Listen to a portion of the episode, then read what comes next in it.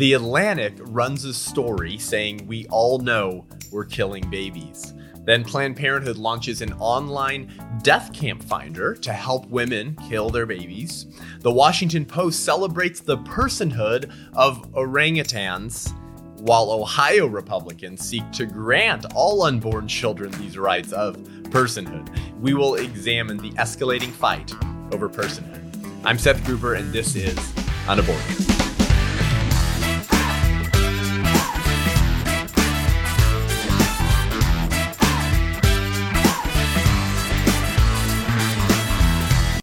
Welcome to Unaborted today. Thanks for tuning in. Hey, if this show has been helpful for you and you've been enjoying this content and commentary on what's going on in the country on the issue of abortion and equipping you to defend your pro life beliefs, then please give us a rating and review. Uh, if you're on iTunes, just head down, hit the five stars, give us a little review about what you think about the show, and that really helps us reach more people. So, we're going to start this episode examining an article in The Atlantic called The Dishonesty of the Abortion Debate. And it's actually going to be in the Atlantic's December 2019 issue.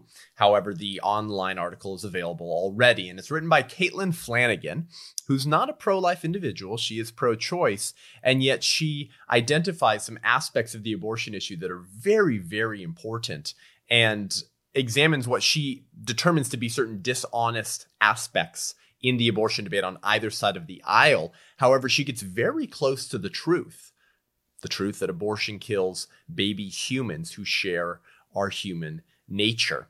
And so I want to examine some of the pieces in this article because it cuts through so much of the propaganda and so much of the mainstream media's talking points on the issue of abortion by getting down to the heart of the matter, which is that most people really know we're killing babies.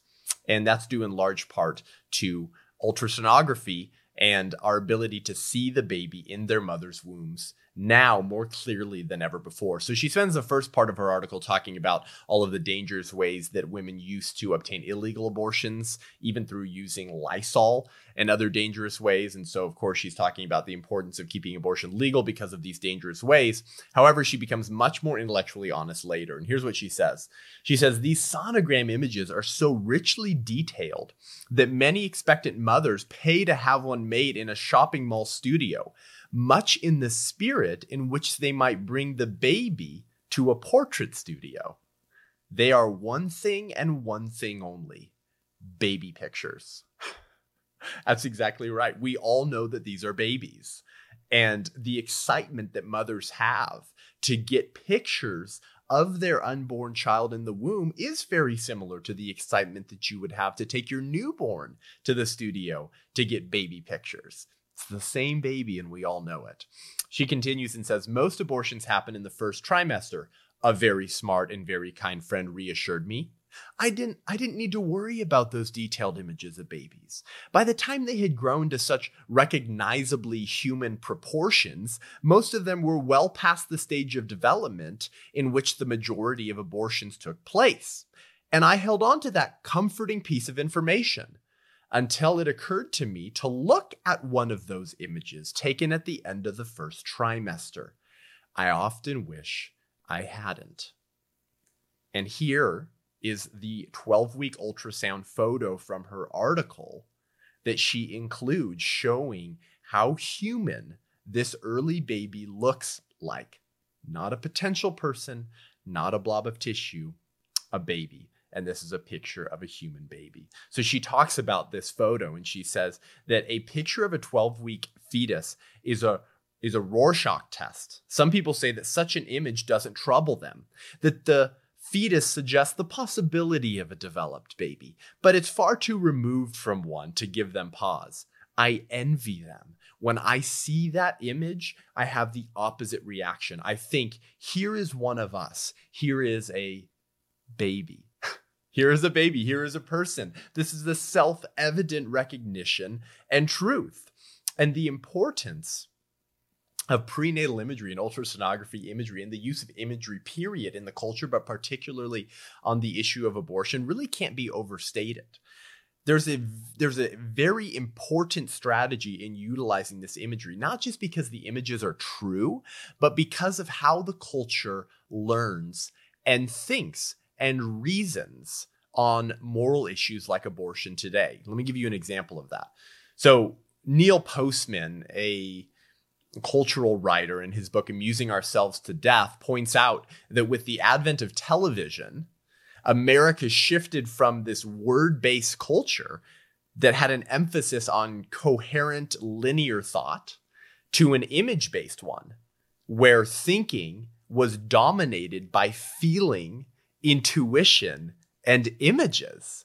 In other words, we think and learn visually far more than we used to. Most cultures were word driven, they were word based cultures because we didn't have photography. And even with the invention of photography, we didn't have television. It wasn't until the advent of television and now our phones and our computers that the culture began to change how their thinking was directed and dominated. And that that is dominated now more today by feeling intuition and images. And so because we think and learn visually it's vitally important that on the most divisive issue in the world right now and in American politics, abortion, that we're seeing who these unborn children are with what is the reality baby pictures, as she calls it.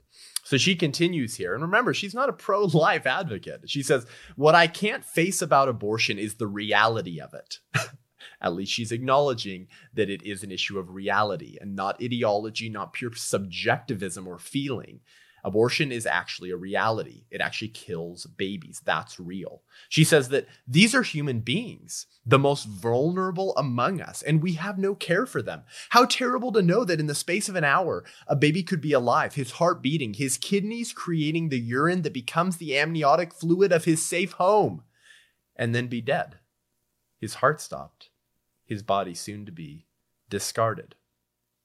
She says that the argument for abortion, if made honestly, requires many words. It must evoke the recent past, the dire consequences to women of making a very simple medical procedure illegal, right? This is the standard argument. Got to keep it legal. If you make it illegal, women will die or be injured or wounded. So she's saying the argument for abortion requires many words. But she finishes by saying the argument against it doesn't even take a single word. The arguments against it is a picture. The arguments against abortion is simply a picture. Baby pictures that reflect the reality that the unborn child in the womb is indeed human. And as our technology and ultrasonography and embryoscopy becomes more and more advanced, the abortion debate and narrative changes more and more. And it forces advocates of abortion to run into their holes, to go hide and cower in their holes. They have no arguments in the face of a human baby that looks like you and I, simply located six inches away in their mother's womb. And their arguments become that much more ghoulish because you can no longer argue from ignorance. You can no longer argue from a lack of scientific consensus or from a blob of tissue because we can all see the images now, can't we? We know that this is a baby, these are baby pictures, and abortion does indeed end the life of that baby and rip them from their mother's womb. So, this was a very interesting piece and a very honest piece from someone who doesn't even identify as pro life, that admits that we all know we're killing babies. And so that's going to be in the Atlantic print edition in December 2019 and could be a very good piece and conversation for the culture. But secondly, I wanted to talk about Planned Parenthood launching their new online death camp finder, is what I'm calling it. Um, of course, they're calling it an abortion care finder or an abortion finder tool. And and this is this is hilarious, right? In contrast to a woman being intellectually honest this Caitlin Flanagan admitting that we all know it's babies. We all know that it kills a baby, and we need to acknowledge that and say that. Let's be honest about our position. The great deniers of reality, Planned Parenthood, continue to pretend that babies are not babies. But as Caitlin Flanagan rightly pointed out in that article, the argument for abortion requires many words. And so we're going to see Alexis McGill Johnson, the president of Planned Parenthood, using many words in order to justify abortion and their new strategies to make it easier for women to access their services that kill those babies. So there's an article from The Cut, a very left news source on November 13th, called Planned Parenthood Launches Abortion Finder Tool. And Planned Parenthood is already has this functioning on their website. And the article says after noticing that one of the most searched phrases on its website is quote unquote abortion near me, Planned Parenthood launched a new online tool called the Abortion Care Finder. Uh, you, of course, so disgusting euphemism. People who visit Planned Parenthood's website will receive information about the nearest abortion centers, as well as any state requirements they would need after they input personal information like their age, zip code, and first day of their last period. See, so Planned Parenthood wants to age the child so they know how much to charge the parent for the dismemberment of that child. So, but if the baby is not a person, right? If they're going to deny the personhood, if, if if this baby is not a person at all and they don't get any rights of personhood, then there is nothing morally wrong with an abortion finder making it easier for women to locate the nearest clinic. However, if the baby is a person, like you and I, then this abortion finder tool is another disgusting strategy to import as many abortion clients as possible into Planned Parenthood to increase their revenue. Oh, look, people are searching the term abortion near me. Let me make it easier for you to find our fetal death camp so we can increase our profits. But as I said, denying personhood to biological human beings always requires carefully and many carefully selected words because it is self evident that human beings are persons. That's a self evident truth. As Caitlin Flanagan correctly pointed out, she could not avoid the fact but realized that these were baby pictures. It's self evident that a human being in the womb is, of course, a person like you and I. And so it requires many carefully selected words and euphemistic gymnastics in order to make the argument for abortion and the argument for a strategy like this that increases Planned Parenthood's profits. And so the article reports the abortion care finder uses technology to help put agency back in the hands of our patients, Alexis McGill Johnson, acting president and CEO of Planned Parenthood said. Oh, we're just putting agency back in the hands of our patients. We're not we're not we're not putting up a big uh, find me here sign to to make it more quick and easy for them to access our our feticide services. She says, as politicians are increasingly trying to keep people from accessing care or even information related to their sexual and reproductive health, it's our duty to ensure people can still access healthcare and accurate, trustworthy information no matter what. Wow, humana, humana, humana. That's a lot, a lot of words because it takes a lot of carefully selected words in order to try to make abortion sound like something other than feticide, sound like something other than the intentional killing of an unborn human who is clearly a baby human, a small human like you and I these clinical euphemisms that are used in an attempt to make the argument for abortion and ignore the personhood of the unborn child are are reminiscent of the same type of reasoning and arguments that were used in order to justify slavery. The denial of personhood to those that you deem less, to those that you deem as subhuman, and the victims that you have a vested interest in dehumanizing because you actually want something from them, right? With blacks, it was their work product. With unborn children, oftentimes we kill them for their embryonic stem cells or simply because they're a burden to society. They're a burden to our family. And so we want to eliminate them. But in each circumstance, it requires very clinical euphemistic language to make it sound like that the acts in question are actually not that bad. And that's certainly true in this case. So our argument against Planned Parenthood and this abortion finder tool that's helping more women kill their babies is this this photo. Here is your baby. Here is your baby. Look at them. It's a little baby picture. Because indeed, the argument against abortion, while it can include many words, does not require any words. It simply requires a picture of reality. And yet, the lengths that Planned Parenthood will go to in order to stick their entire head in the sand and deny reality that the unborn baby is a baby and a person is found in their literature that they've produced in order to train their people how to talk about abortion. Here's what I mean the International Planned Parenthood Federation last year released a pamphlet called How to Talk About Abortion Guide. how to Talk About Abortion Guide. And they have a list of phrases and words that they don't want you to say and then they have the word that they recommend that you say, right? And you can see it right here. So don't call it a baby. Don't call it an unborn child. Don't call it an unborn uh, human, call it an embryo, call it a fetus, or even call it the pregnancy. the pregnancy. Training people to use dehumanizing language, to stick your head fully in the sand, to ignore the reality that this is, in fact, a baby human.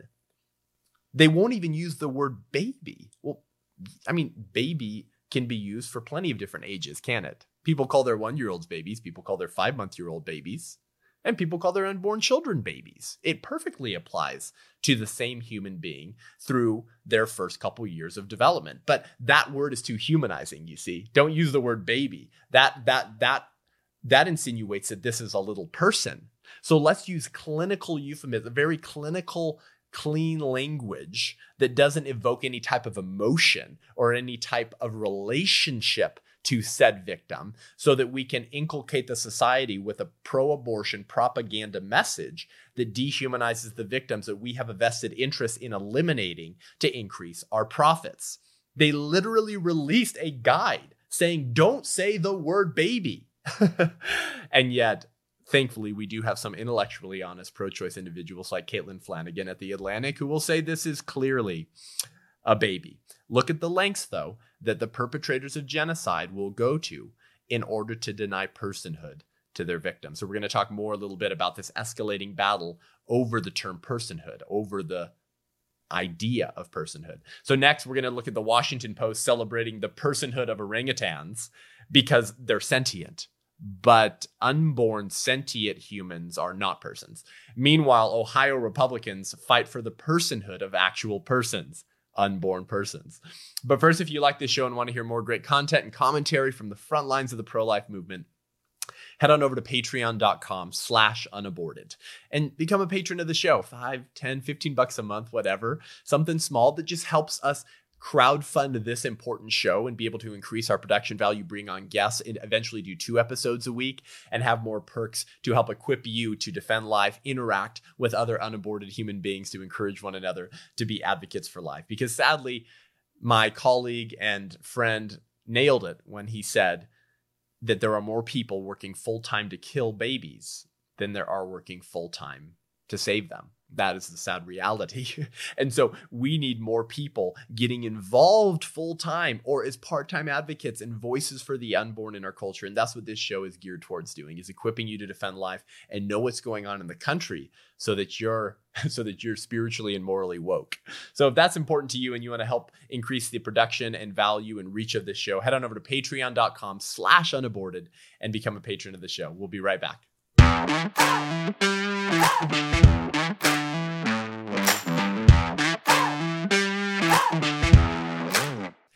Welcome back to Unaborted. So, the Washington Post, uh, the great, the great friend and uh, arm of the Democratic Party, is uh, published a, a, piece recently uh, celebrating that orangutans are persons, and they highlight this story. This is actually from a November seventh post at Washington Post, saying that quote a 33 year old orangutan granted legal personhood by a judge in Argentina in 2015 is settling into her new surroundings at the Center for Great Apes in Central Florida. So this orangutan had already been granted rights of personhood in Argentina and then was just recently brought to America, to Florida, for, for their new home.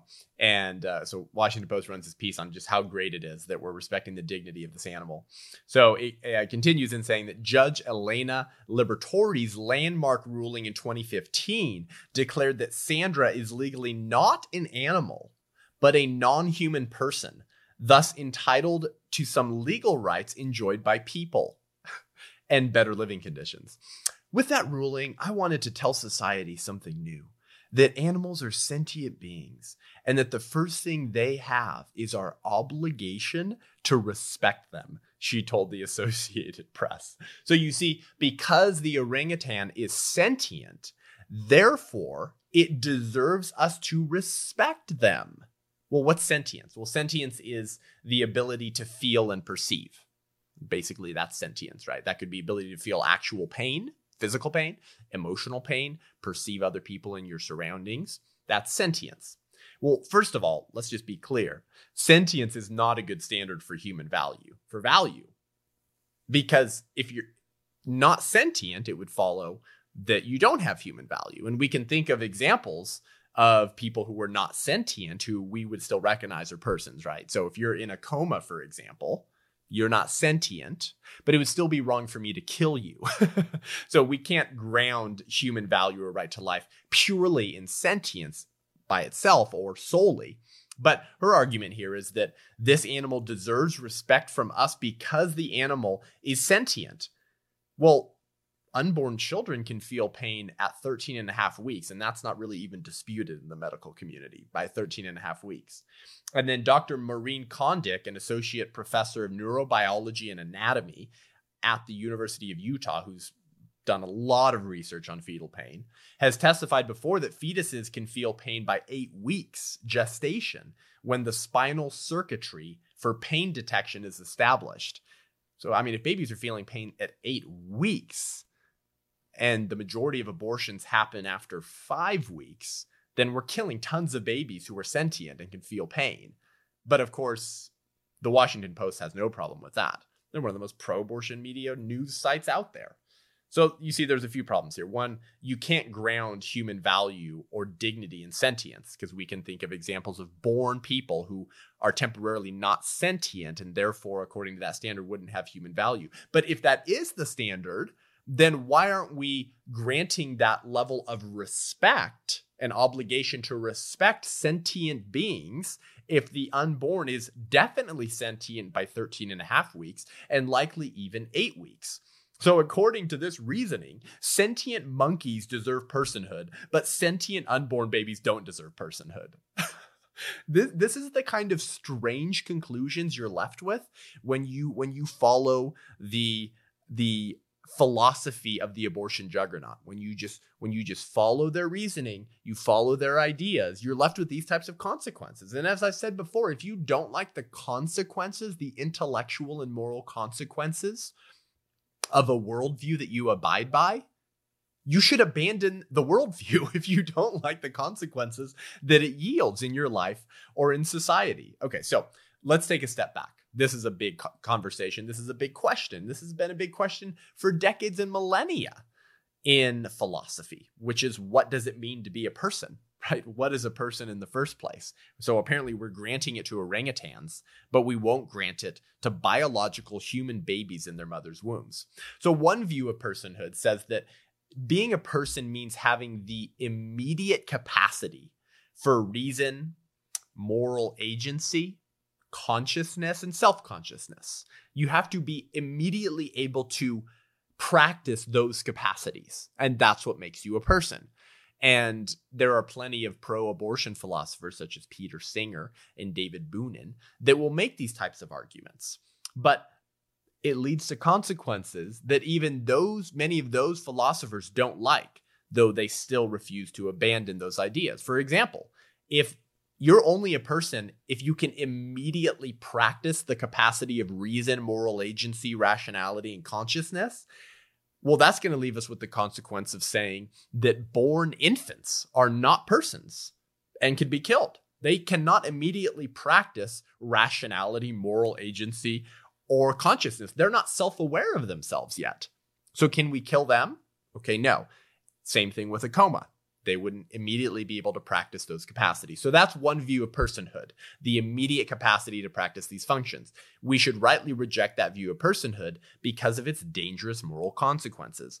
The other view, and the view that the pro life movement holds by, and really any advocate of human equality has to hold by, says that a person is someone that has the natural ordering towards reason, moral agency, consciousness, and self consciousness, which all human beings have in virtue of their humanity, and that those capacities will be realized in time. So you see, it's in virtue of being a human being to have those capacities. All things being equal, you will realize the capacity for reason, moral agency, and consciousness if you're given time. But it is in virtue of being a human to have those things, which is the exact thing that is not the case in the case of an animal, right? It is not in virtue of being an animal to eventually have the immediate capacity to practice reason, moral agency, and consciousness. This is why we wouldn't.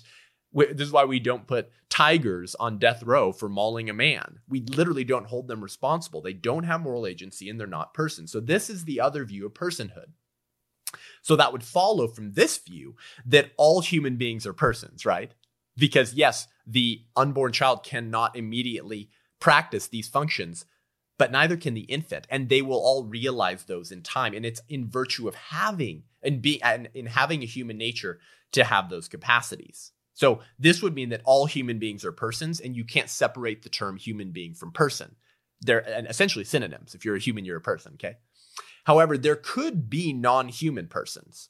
Now, this judge wants to say that the orangutan is a non human person. I think we've just given fairly good reasons to reject that and to believe that animals are not persons because they can't exercise these capacities that pretty much everyone has agreed are the capacities you need to be a person. But there could be non human persons, for example, angels. Right? If you're a Christian and you believe that there are angels, these would be persons, right?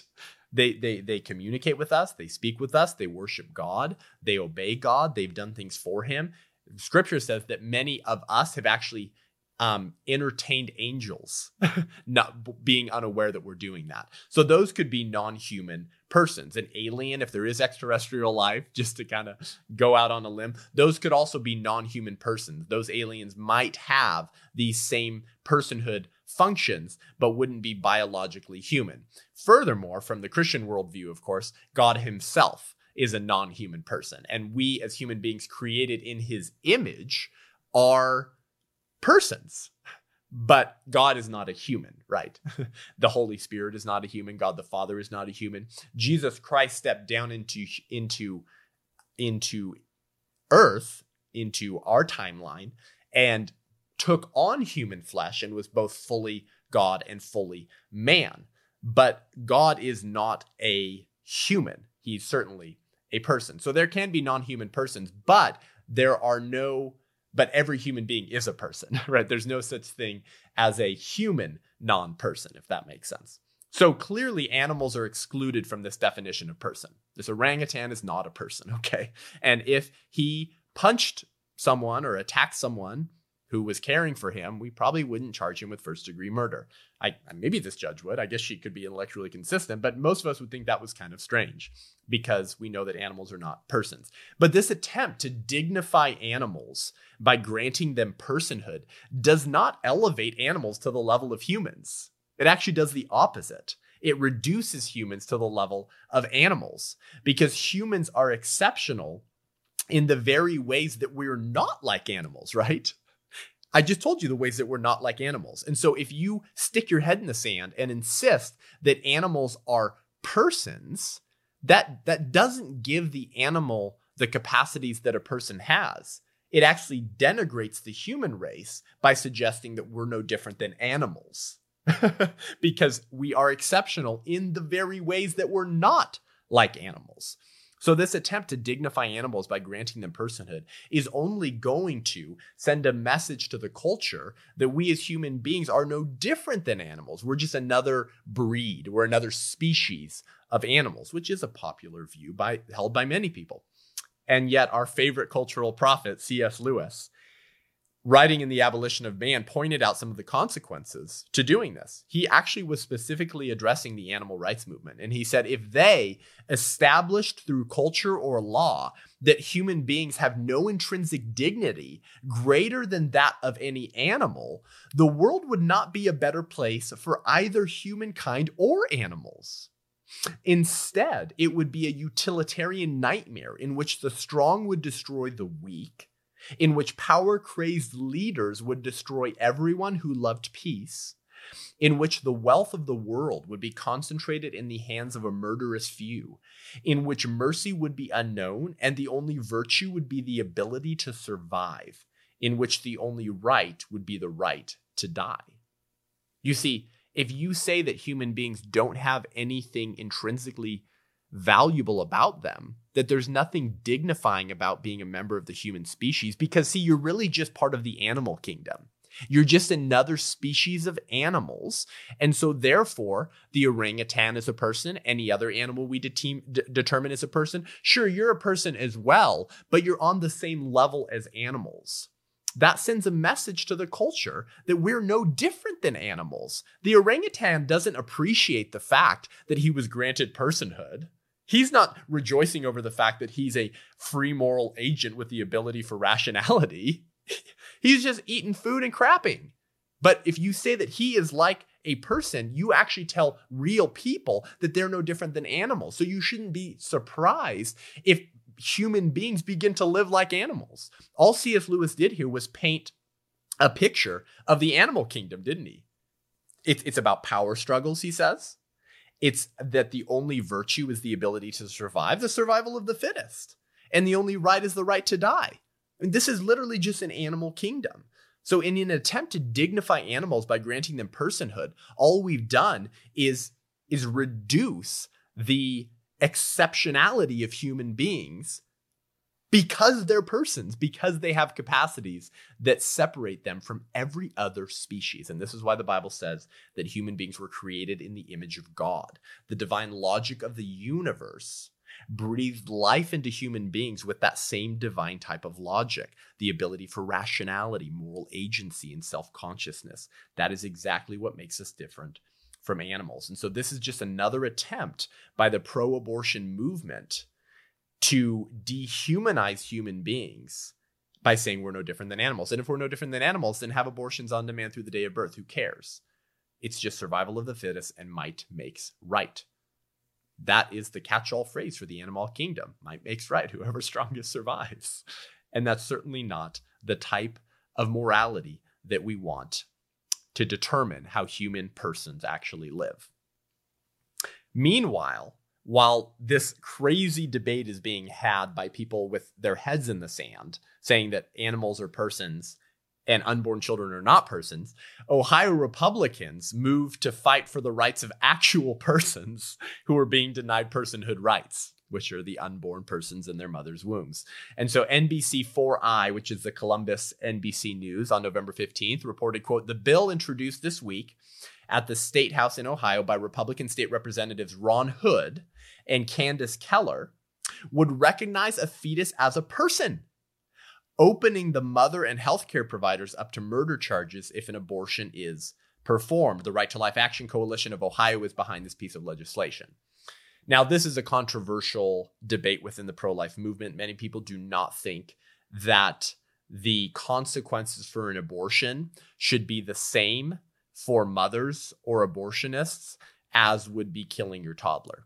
But if you want to be intellectually consistent and you believe that the unborn child is a full person with the same equal intrinsic dignity, value, and worth as born people, then you would have to maintain that the consequences for killing that equally valuable human being would need to be the same as it would be if you were killing a toddler. Now, we can acknowledge some of the complexities, right? Where if obviously if a man is pressuring his girlfriend or his his daughter or dr- forcing her to have an abortion if she is underage and it's her father, that obviously changes things, right? This woman is not choosing this optionally. Furthermore, many young women are manipulated by pro choice propaganda in the first five weeks that it's just a blob of tissue.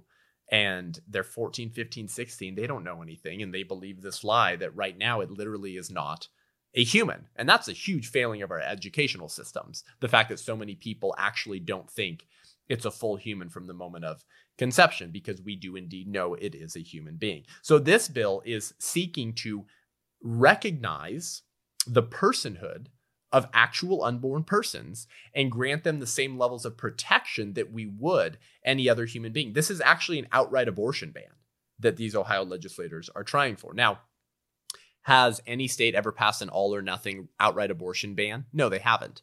Not since Roe versus Wade made abortion the law of the land in 1973. But there's been shifts, there's been shifting and moving, right, in the pro life movement. We have a very pro life administration on our side in DC, and we are seeing more and more people in the pro life movement rise up to the challenge. We have a better Supreme Court than we've had in a while. Will they overturn Roe versus Wade? I don't know yet. I'm not sure, but they're certainly more pro life than they were under Obama.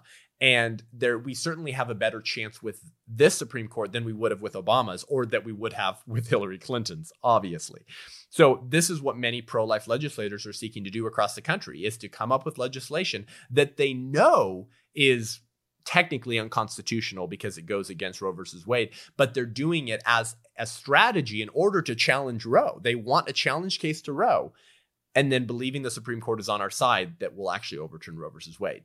So the uh, cleveland.com article on November 14th was reporting that Representative Candice Keller of the bill said, quote, the time has come to abolish abortion in its entirety and recognize that each individual has the inv- in- inviolable and inalienable right to life. Only respect for life can be the foundation of a free society that supports peace, justice, and integrity. And this is a very similar logic and argumentation that Abraham Lincoln used arguing against slavery. This idea that you can't have a just and free society as long as there's an entire class of human beings that that freedom is being withheld from, that that justice is being withheld from, that actually injustice is being perpetrated towards. And so Abraham Lincoln on December 1st in 1862, months before the Emancipation Proclamation, he spoke a message to Congress and he said, In giving freedom to the slave, we assure freedom to the free. In giving freedom to the slave, we assure freedom to the free. The idea here is that granting freedom to the slave is just a recognition of their humanity, personhood, and intrinsic dignity, value, and worth. And in doing that, we're creating a more free and just society for everyone by including all human beings in that system that respects the rights and dignity of all individuals rather than setting aside an entire class of human beings and treating them as subhuman. And so Candice Keller is getting right to the point here that only respect for life can be the foundation of a free society that supports peace, justice, and integrity. So this is really good. These are people who are actually fighting for real personhood of actual persons that the state has denied personhood to for nearly 47 years. So what does this mean for America and the abortion debate more largely? Well, it means that the fight is heating up, isn't it? the fight over the abortion debate, the fight over personhood, and the fight over human value is heating up. Who gets to decide who lives and who dies? Is the unborn merely a human non person that we can dismember? Because Roe versus Wade said that in the eyes of the law, the unborn is not a person? Or are they a full person like you and I who's had their personhood stripped from them and ought to have it given back to them? Because our system of government is created to protect the rights of its citizens. And the right to life is the most fundamental right because you don't have any other rights if the right to life is denied and stripped from you.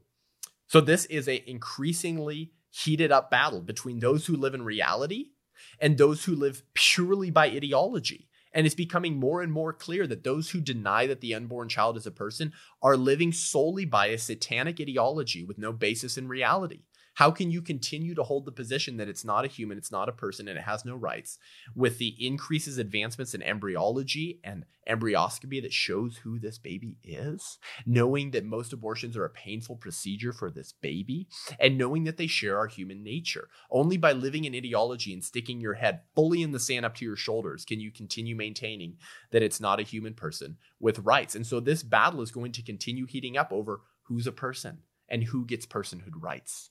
Is it every human being or is it only some human beings? And if you're an unborn human being, you don't get those personhood rights. And this is not the first time we've had a debate or conflict over who counts as a person, right? Uh, literally, Abraham Lincoln's passion in life, his calling was to grant these personhood rights to all persons, to the African American persons in our midst. We fought a civil war over this, guys. Now, will we fight a civil war over abortion?